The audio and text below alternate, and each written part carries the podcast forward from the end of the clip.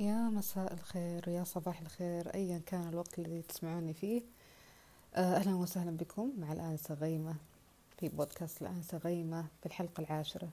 غبت كثيرا لكن بإذن الله لدي الكثير من المواضيع. موضوعنا اليوم راح يكون بعنوان الشماعة. للأسف إحنا كمجتمع أو كناس بشكل عام فقط ليس كمجتمع عربي أو كمجتمع سعودي بشكل عام أتكلم لكن دائما أقول كمجتمع لأني أتكلم عن محيطي. عندنا لما نخطئ أو نرتكب يعني خطأ أو يحصل أمر ما نحب نحط شماعة لهذا الخطأ نبرر الخطأ هذا بأنه بسبب كذا بسبب كذا أن حتى الآخر يعني على قولتهم حد نقول بسبب الحظ ما لي حظ.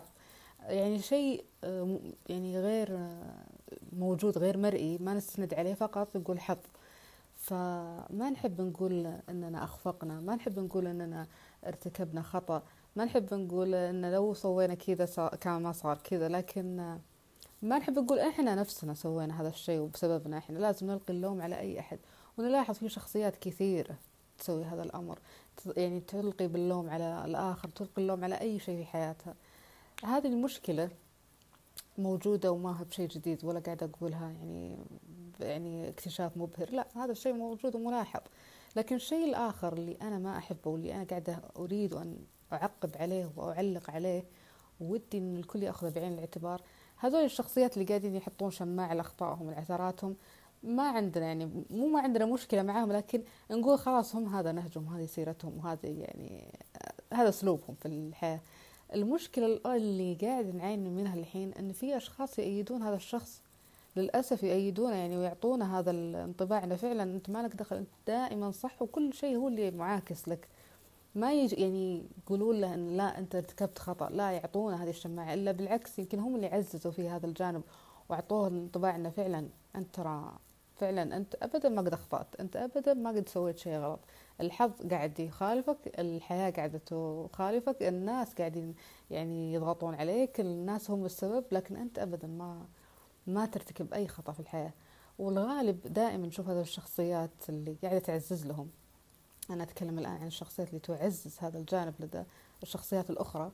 آه، يكونون من الأقرب الناس لهذا الشخص كأهله كصديقات أصدقاء دائما هم اللي يعطون هذا الانطباع. فعتبي الآن ليس على الشخص نفسه اللي حاط هذه الشماعة دائما ويجلدها حتى ما أقول إنه يلقي عليها بالأشياء يجلدها لأنها لو تتكلم بتقول وبعدين.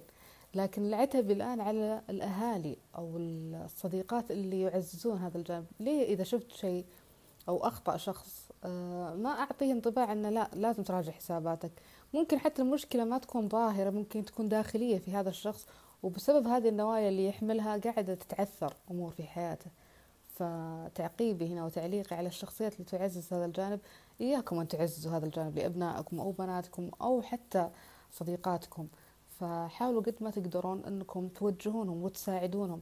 ما أقول إنكم تعطونهم بطريقة يعني فظة أو غليظة أو إن أنتم أصلا أنتم دائما ما عندكم الا الأعذار وعلى قولتهم المثل الشائع اذا بيد مسح سبوره ونبدا نغلط فيهم مساكين فنزيد يعني من انهيارهم. لا نحاول قد ما نقدر نغير من فكرهم نساعدهم على هذا الموضوع نخليهم يستوعبون أكثر هذه الحياة يستوعبون إن لا في أشياء لازم أنا احسنها عشان تتطور حياتي. ليش أنا دائما اللي أحط اللوم على الناس؟ يمكن الخطأ فيني أنا وهذا اللي حاصل فعلا. ف آه هذا وصلى الله وسلم على نبينا محمد. فدائما أنا ضد آه موضوع الشماعة. ممكن في يوم من الأيام كنت مع في لحظات ما لكن الآن أصبحت أرى إن لا. حتى في أتفه الاسباب بعض يشوف إنه لو صار حدث بسيط أو تعرقل أو يعني تعثر كله بسبتك قاعد تطالعي فيني. كله بسبتك ألهيتني. ففي حتى في أتفه الأسباب صرت أشيل هذا الموضوع لأن أنا اللي ما شفت زين. أنا اللي تعثرت مو أحد ثاني خلاني أتعثر. فبس والله. هذا والله أعلم. ودمتم بخير. ونلقاكم بإذن الله في حلقة أخرى وموضوع آخر. وإلى اللقاء. في أمان الله.